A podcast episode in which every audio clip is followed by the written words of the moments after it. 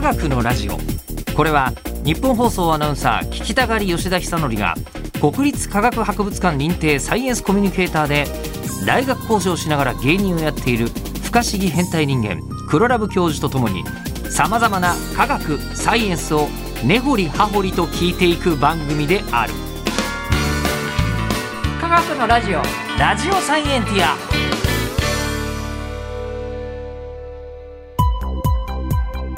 間違った話はしないけど正確さにこだわると逆に分かんなくなるので興味を持ってもらえたらこの世界はめっちゃ細かく説明してくれる人がいるのでそちらを参考にしてくださいさて今年最後の科学のラジオうんなんですが12月のテーマは2021年の科学ニュースはいそうでした、なのですが、えー今日は何でしょうか決定黒ラブ的 S1 グランプリ2021イエーイ M はもう終わっちゃいましたね M1 面白かったですねあーやっぱりチェックしているチェックしましたチェックしました、はいでそれでで、あの印象を受けてですね、ええあの別に S1 とは言ってなかったんですけど、はいあのサイエンティア1グランプリを、えー急遽開催することにしま したあの面白かったというかやってるっていう意味ではもう十何年やってるでしょあれもうねあの、はい12月ずっとこう注目するニュースやったじゃないですかはいあれもう僕の中でサイエンティア1グランプリですあ予選だったの予選だった予選だだったんですね知らないうちにね、はいで今日は決勝戦あのもうすんごい接戦で8個ぐらい多分発表したんですかねうんその中のまず3つ今日どんなこと言ったのかをねもうじゃあ、まず S1 界の錦鯉とかオズワルドがはいここにいるわけですね。はいあーあちなみにそうだ思い出したあの今回、はいえーなんとですね奇跡的に撮り直しが行われておりま した、えーあのそうですねそう科学の番組やってるんだけど機械が使いこなせないっていういやーね悔しかったはいあの分析したんですよ僕もああの撮った SD カードのデータが壊れてたっていうパターンの,、はい、えーあの収録できてなかったんですけど、全然あのすごい難しくてそうバイナリーデータっていうその、ええも元のデータから分析したんですけどはい、どうも復活までしたんですデータがおおでもそれがいつあの5回取りしたんですよねこの間ねこの間は5本撮りましたからはね、い、で5本り取りがうん5本合体して1つになったデータが あの出来上がったんですそこまでは救出したんですでそこから分離するっていうのが難しくてできないんだああのー全部もう解析して16進法に変えたりとかしないと分かんなくて、はいこれは時間かかるないうことでと ではい今回はだったらその時間でもう一回撮った方が早いっていうそうですね、はいでここにまた随分話もね変わりながらねね、だからそのおかげ であの今あの錦鯉がはい m 1取った後に取れて取れてるんですよ今そうですそうですねね本当あのの誕生日もね ヨッピーさんのねそうなんですよだそうヨッピーさんのだからあのツイッターにあげますあのその写真というかサプライズしてもらったシーンはえもう一回驚きましょうかいや今ねそう買おうかと思ったんですけど、はいこっちもあの準備するのが 大変ではいできない そんな申し訳ないですよ2回いそやれ大丈夫ですそんなそんなのそう実はあじゃあ言っておきますとえ私ビーカーをいただきました12月誕生日そうなんですよね、けどこ、えのサイエンティア1グランプリの決勝戦終わった後ぐらいに実ははやったんえですそようねそうそうそうそうサプライズでいただいたんですよ2021年綺麗な幕切れだったんですけどそうそうそうえーそれは今バイナリーデータの海にはいなり消えまてししたまっているといはういことで、あの、はいこんな例えもできるようになりました。はいそうビーカーあのマグカップビーカーのね形なんだけど取っ手がついているやつあで、そうですねあのね東急ハンズでねええ今売ってるんですごい売り切れるらしいんですよあれねえはい、すごいいやっぱ高いから、ええあの学校では普通使わないんですけどやっぱコーヒーみんな飲むとかああいうので人気あるんでしょうね、や。いやもう実際に家持って帰って、あ本当ですかあのはい、あのマグカップ食洗機で洗ってあまた使いました。やったありがとうございます嬉し 使われることが嬉しいありがとうございます、はい使わせていただきましたがそんな東急ハンズも超最新情報ですけど、はいえーカインズに買収されるらしいですよ、みみたいなニュースも今あった、えーあそうですやっぱ池袋とかね、ええなんかはん東京ハンズなくしなっちゃったじゃないですかうん、いやだからなんか、あのー経営に関して言うと、はい難しいとこあるのかもしれないですよね。いやもうね理系のねグッズを買うにはね、ええハンズが手軽で一番いいんですよ確かにあの高校生ん高校生ぐらいの時に、はいなんかでそのビーカーとか欲しいなって思ったんだけど、はいはいはいどこで売ってるか全く分かんなかったんだけどハンズにはあったってあですよねありましたありましたそうそうそうそれがねやっぱ良かったんでだからあそこなんかもう理系心くくくすぐるんですよねなありますよねそういうグッズね、はいうんでもそれがねそうええなるほどちょっとね、えーでさあ S1 あサイエンスマンできましたあで全然進思め出てしたくださいっていえうーごめんなさい S1 で思い出したのがそういう AV がありますって話を そうだ前回したの思い出した前回言ってましたそういう AV メーカーがあってあで僕は S1 グランプリやっ本当に知らなかったてそんでうすよねやってそう確か S1 にグランプリやってる気がやするなってそうですねじゃあ僕たちは負けずにね、ええあはいの我々も全裸になる勢いで、はい第3位はスクール水着でございますはい 違いますね、ええはい失礼しましたスクール水着に関してのなんか科学的ニュースでもありえなくはないよねまあ水着っていうのはまああの基本的にはバイオミメティクスじゃないですけど魚の鱗とかを真似してあ早くあの泳げるようにするとかありましたねレーザーレーサーとかね、そうですそうですそうです、うんうんうんうんだからスクール水着ってとか全部はそういうふうにしたらいいですよねみんながやたらめったら早く泳げる、さあうん、変えてもいいぐらいですそしたらまあ自分があ俺泳ぎ得意なんだと思えて、うんうんうんなんかより育つかもしれないですよねそしたら科学ニュースになるかもしれなないりなるかもしれなないりですね得る可能性もあったのですが、はいえー今回別にそういう開 発は多分少なくとないも黒ラブさんが調べた感じではないだなろいうですはいないです、とはいいうことで、じゃあ決えー勝戦、決勝戦えーと今8個ぐらい言って今ま8で個か10個ぐらい言ってるんですけどその中のまず第3位はい第3位第3位を発表しますデレレレレレレレレドン遺伝子編集した食品シシリアンルージュハイギャバが発売されたニュースイエーイおめでとうございますこれはなんか配信されてましたねこの間ね配信あそうですよねねシシリアンルージュそうですハそイうですジャバギャバをお5倍ぐらいつく普通のトマトにも作って、えーそれで血圧を下げて心をリラックスするうんうんうんそのトマトが発売されたよってことで遺伝子編集のあれなんですけど付け足すと遺伝子組み換えのお食品っていうのは今日本は、えー認可されてはいるんですけど海外勢のものをですね日本のは何何も作られてないんですけどもあー日本には作られてないというのはちょっと嘘ですけども食品としては作られてない日本で遺伝子組み換えの食品はあ食品じゃなく製品として作られているのは、えー、と青色のバラとかああああいうあとおお動物の医療用のやくやつでイチゴの遺伝子組み換えの食品が売れ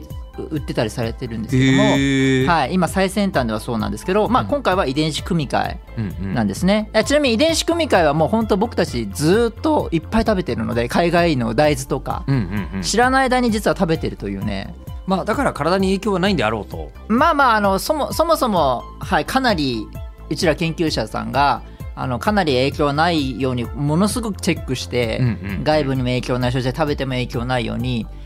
チェックはしてるので絶対大丈夫というか普通のなんだろう農薬なしのお野菜の方が実は危ないかもしれないそのあー何もチェックされてないからあの遺伝子組み換えをすることによってはい農薬使う量をすんごい減らしたりとかできるわけですもんね。そうですそうです、ねあともともとの普通の本当の自然の野菜って食べたもんじゃ食べれたもんじゃないんですよねああ言いますよね。あの品種改良する前そのうあ本当のに作物が苦くて、はい、すご苦くてダメだみたいでそれはだんだん品種改良っていう、まあ、遺伝子組み換えを自然にやってた、うんあーことをやってたんですけどそれだから美味しくなったりしてるんですよねそれの遺伝子組み換えでさらにその、えー技術開発で遺伝子編集のこのトマトが発売されたっていうのはなかなかいいタイミングというか、な。うん衝撃的な感じが僕はしていましてでこれはあのまあつまりはトマトにギャバがめちゃめちゃ増えたというはい話ですね。そうですそうですこれから多分いろいろ出てきますねおそらく遺伝子組み換えですけどこの技術は、えっと花粉症に効くご飯とかもうえ作れるんですかそういうのもがうもう作ってますあ作ってま作すってるんだもうご飯の中にちょっとちっちゃななポケットみたいな空白があってご飯とか米の粒のあ中に米ですかの粒にそこにあの花花粉に効くようなええものが入れ入ってあって食べれば食べるほどそういう体質が体花質が粉症に強くなる。はい、っていうのはもう作られてはいるんですけどもまだ売られてはいないんですよえね。ーでそれって、はいあのこうもちろんですけど、はいあの工場で米一粒一粒に加工してそういう成分を注入してんじゃなくてじゃなくて米がもう育つ時にそうですもうい遺伝子くあの設計図から作ってるのでへー普通にそ植物として育ってえるやつですね。だからもう普通に研いで炊け炊いちゃえばそうですもうそれでいいよっうていうへえ、すはい、でも技術的にはもうかなりほほぼ完成してるんですけどただ発売はされてない、まだどっかで認可厚生労働省とかうん、認可が多分してないのか分かんないですけどその遺伝子組み換えって結構みんな抵抗ちょっとなあるようなんですよね。まあねだって一部であのー人間が何万年ですかうん何百万年か生きてきてうんここ数十年の技術だからなんでかしあと遺伝子を変えるっていうことが結構やっぱり倫理的にどうなのっていう、うんで今回のコロナウイルスのワクチンも遺伝子をしゅあの、まあ、やってるわけですよね制御してるわけですよね RNA というだからそれをが嫌な人はやっぱ嫌なのでだからそこら辺のあったんですけども遺伝子編集っていうことでまあそうですね細かい子は言わないですけどまあ編集だから大丈夫みたいな、うん組み替えと編集は違うぞとまあ、でも実際には本当はもう微妙にほぼかぶっちゃってる部分も多いぞと正直言ったらちょっと混乱させるかもしれないですけど遺伝子編集っていうのはクリスパーキャス9っていうすあのこの間のノーベル賞を取ったんですけどもその技術あのクリスパーキャス9っていうハサミなんですよ遺伝子をはは遺伝子ハサミみたいのがあるんですけどそれを組み込むんですねまず植物にだから異質なハサミが組み込まれてるんですよ、でそれでそれがギャギャバのところを切ってギャバをすごい作らせるようにしている、うんうんでその後にあの普通のトマトと組み合わせるんですよ遺伝子編集されたのとそうすると一部であの全くそのハサミが含まれてないトマトが生まれるんですねそれを販売してるんですよだからでもあのその研究者さんとかはあの遺伝子編集だからあのもう切ってて切ってるだけだからっていう説明なのでそのまあ一回このハサミは入ってるんですよ実はそうそれがあのこう気になる人もいるぞという多分いるんじゃないかなその説明の仕方が、うんうんうんうんまあでもそういう細かく言うと実はそうなんですけどもまあ編集なのでまあはい切ったってことでまあまあまあそんなにはっていう感じですねうんはいこれはあのあれですもんね遺伝子系の研究黒ラブさんしてたんですもんねはいしてましたしてましうんたこれが一番初めに来たのはそのためはい、はい3位でございましたそして2位、はいかなり接戦すごい受けました1位2位と違う、はい、 1位2位の差はわ笑いず毛のか数がすごいテンポも良かったですうんうんうん2位はうんはい、えーそれがですねこちら宇宙で建物を作るときそうだ血で作ろうでございますあったあったあったインパクト高いインパクトが高いでも全体的に黒ラブさんの話はインパクト強いんですよあ強いですか何を言ってるんだみたい な話はこの科学のラジオ相当聞いあた本当ですか感じはしますけどあですかまあその中でも自分でもこれはインパクト強えなと思うそうですねあのもともとレンガ1個を火星に送るのに2億2000万円ぐらいかかると、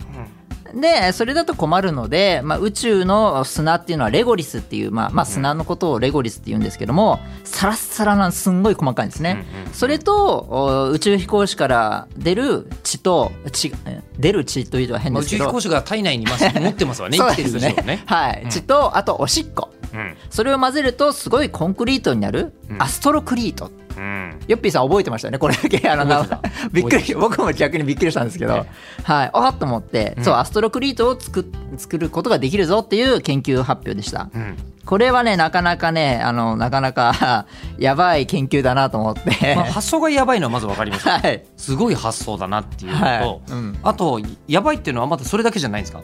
あのわざわざうんなんかこう、なんですかねほらすごい閉鎖空間から、はいはいあのあこうあの何かを作り出すとかあー逃げ出すみたいうんなう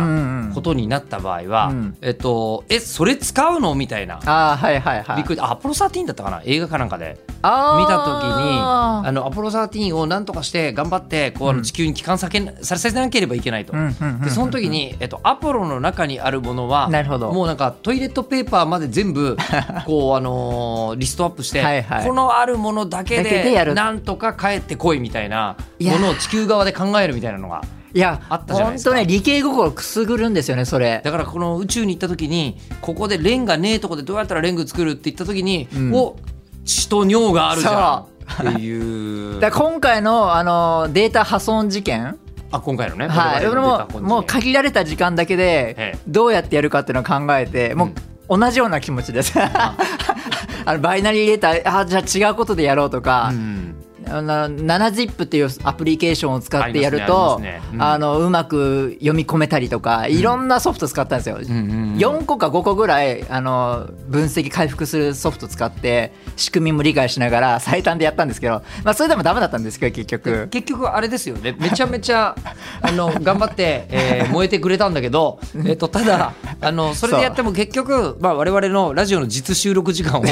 超えるほどかかるのであれ ばそうあれですよねななんでしたっけ本当のプロに頼む会社に頼むとよ40万ぐらいでしたっけあ35万35万ですよ35万でこの番組全然作れちゃう当たり前だけど、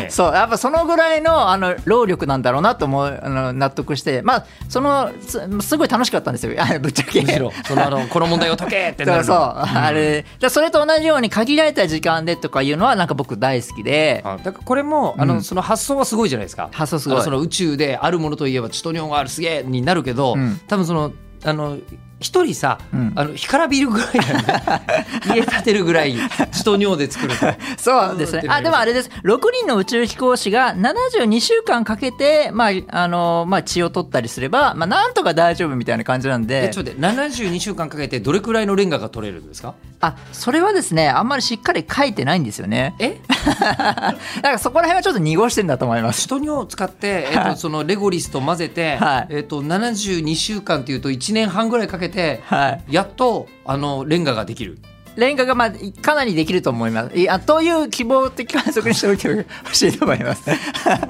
それはあのあの建物によるとえー研究者は言うと思うんレでンゴのレンガの個数ぐらい知りたいですけど ねそうですねあのこれもともと動物の血液であので接着剤として使うっていうアイデアが昔あったんですよあの宇宙ではなくてあのー普通に例えばあのでも普通そのれ地球はで地球上でも、はいあの限界環境ってありますもんね、はいあの接着剤持っていけないようなあじゃあ例えば、うんあのこうなんかえっと北極とか南極の探検隊だだったりすると、はい、途中でこうあのーそなうんでですすねかね犬ぞりとか極地な時は極地で、はいね、あのすごい残酷な話ではありますけど犬とかもなくなっちゃうわけじゃないですか。うんなくなっちゃったらそのこうあのうん血とかをん有効活用していや接着剤にって言われたらまあわかるわまあそうですよねってだこかとらそういうようなそこいうところからアイデアをこれは選んだや浮かんだやつなんですけどもなるほど、うんはい、これがあの僕の中ではちょっと、はい、 ポポイントが高いま方あですねド、サイエンスですかね、はいこれもそうですサイエンスでございますはいそして、えーはい決決勝戦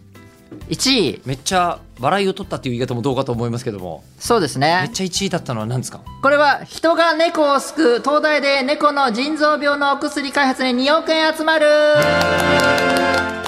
これは猫の寿命が3あ15歳ぐらいですけども30歳まで、えー生きれるかもしれないってマジにゃっていうね、うんう んそういうそれやりたかっただ けじゃないニュースだったんですマけジどかに合もってに猫が言ってるって前回のポッドキャストでも言ってましたよいやまた言いましたね言い僕たかったんでしょ大大好きです、これ大ね、好きなんでしょうこれはもう本当に、えー猫があ人間が猫を救うんですけども結局猫のこの原理は人間も同じ仕組みなのでえー人間の研究にもそのお金がだいぶ入ってきたんですね最終的にこのて言きてっまかしたけよねになって有名になったので、なので、えーやっぱこれは素敵な感じだなということでこれちなみに皆さんあの決勝戦が321なんでね m 1グランプリもそうですよねだからこの中から決勝の戦いがあって1位を決めるわけですよねあなるほど今のはあ今のは準決勝から決勝進出の3つを選んだわけですねそうですねこれ時間大丈夫ですかなるほどなるほど、えー、じゃあいいでしょうややばそうですかスッといきましょうスッといきましょうかえースッといきましょうじゃあそのじゃあ最強の3組の中からはいはい、えー、出るんでしょうかでは栄えある第1回 S1 グランプリに輝いたのはどのニュースですかで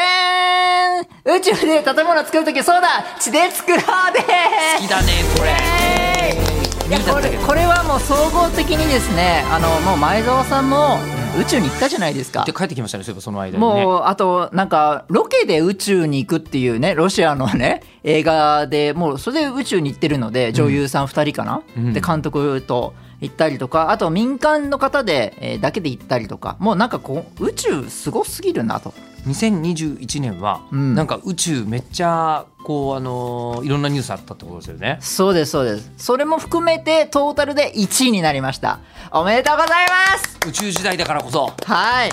ね今年あのこの科学のラジオでも宇宙のテーマの月もあってあのナウカの話とか全然知らなかったですけどああやばやばでしたからねロシアはね あれですねあのロシアのあのこう実験棟のおかげでそうですそう大です変なことになった回とかあるんでそうです遡ってね聞いてみていただけると、はいあの楽しかったなと思っておりますで今ねいろいろ宇宙やってますけどもう一個ぐらいじゃあ行きましょうよぜひ最近あのロシアあロシアじゃない あの宇宙であの面白いなと思ったのが地球をあ襲う隕石に向けて地球防衛プログラムのテストが開始されましたえロロシアでやってロるシのロシアではないですこれはこれはロシアじゃない NASA です NASA がやってる NASA が、あのーあれですね、もし地球を襲う隕石が出た出たとしたときに、どうやってあのその隕石を防ぐんだと。うんということでまずやってみないといけないじゃないですかじあの別に襲う隕石がなくてもうん仮に。うんはいはい、はい、ということで地球からですね約1 1万あ1100万キロメートルぐらいのところにですねあのーディディモスとディモーフォスああ知ってるあのえーと隕石ですね、えっ、と、はい。えっ、と、月がどの辺にありますかえ月はどの辺ですかね5 5 38万キロらしいです だか月がら全地球か然ら遠いで38す万はキい、ロより全然遠い。はい、えっ、と、100万キロぐらいって言ってましたっけ。100。 1100万キロですねももっまあとまあ同じようなもんですね同じようなもん。うんまあ、宇宙の単位からしたらそうかもしれそうない。ですねはい、で、えっ、と、その、じゃあ、まあ、1100万キロのところにある。こういうあのこういう、ま、回ってるのとこういうふうにやディディモスとディディフォディモーフォスっていうのがあるんですけどディモス、ディモーフォス。はい、そこに向けてですね、あの衛星があの、まあ、打ち上げる予定なんですねはいはいはい。でそれでその小惑星にぶつけてかなり高速でぶつけるんですよこれが時速に、えー、2万1600キロ時速2万1600キロ。 100キロうんだからまあ新幹線のぞみと同じぐらいですね、えっと、100倍 ぐらい、ええ新幹線の100倍ぐらいのスピードで、はい、だからのぞみ号が、ええうんまあ、ぶつかるようなもんですようん隕石にシンカリオンみたいな話だね。はい そうですね、うんはい、そうしたらその隕石がどうなるか、はいあのどう動くかによってあの、まあ、地球もし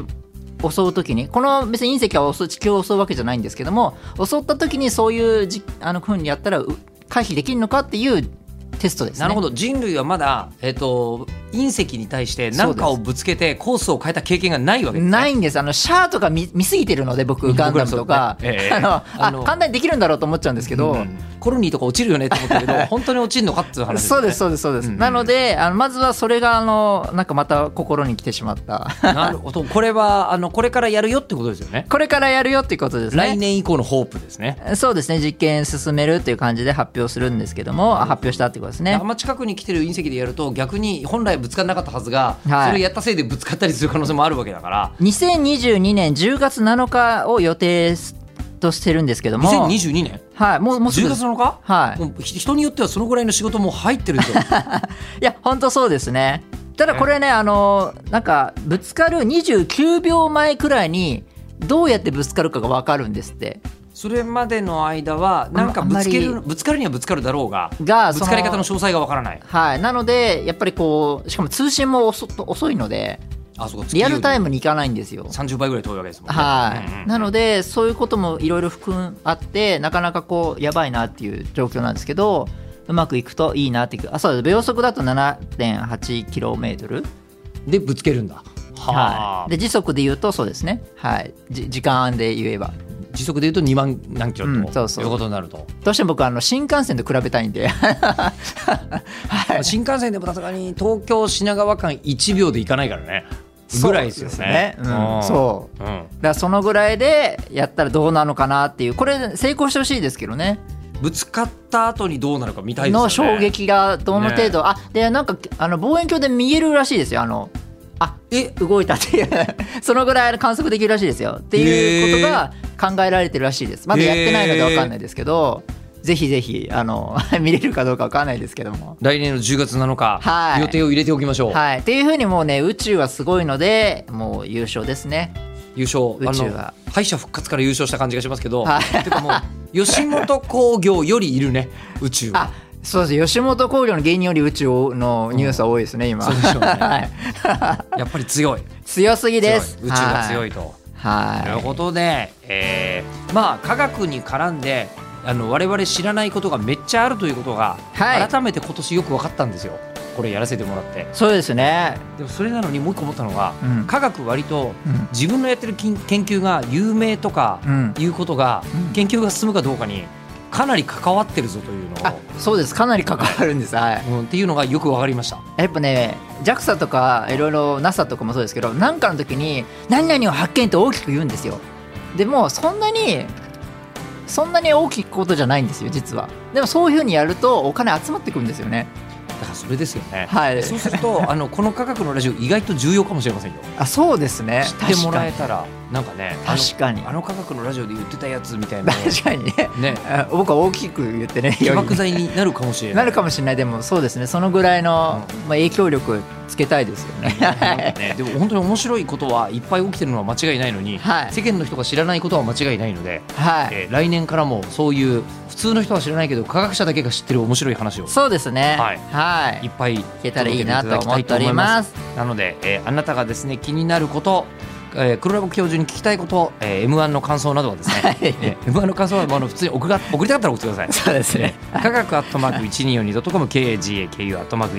1242.com でお待ちしておりますはいではまた次回来年2022年にお会いしましょうそうなんですよ、あーえーお相手は吉田久典とえークリスマスはあ科学という彼女で過ごしました黒ラブ教授でした科学という彼女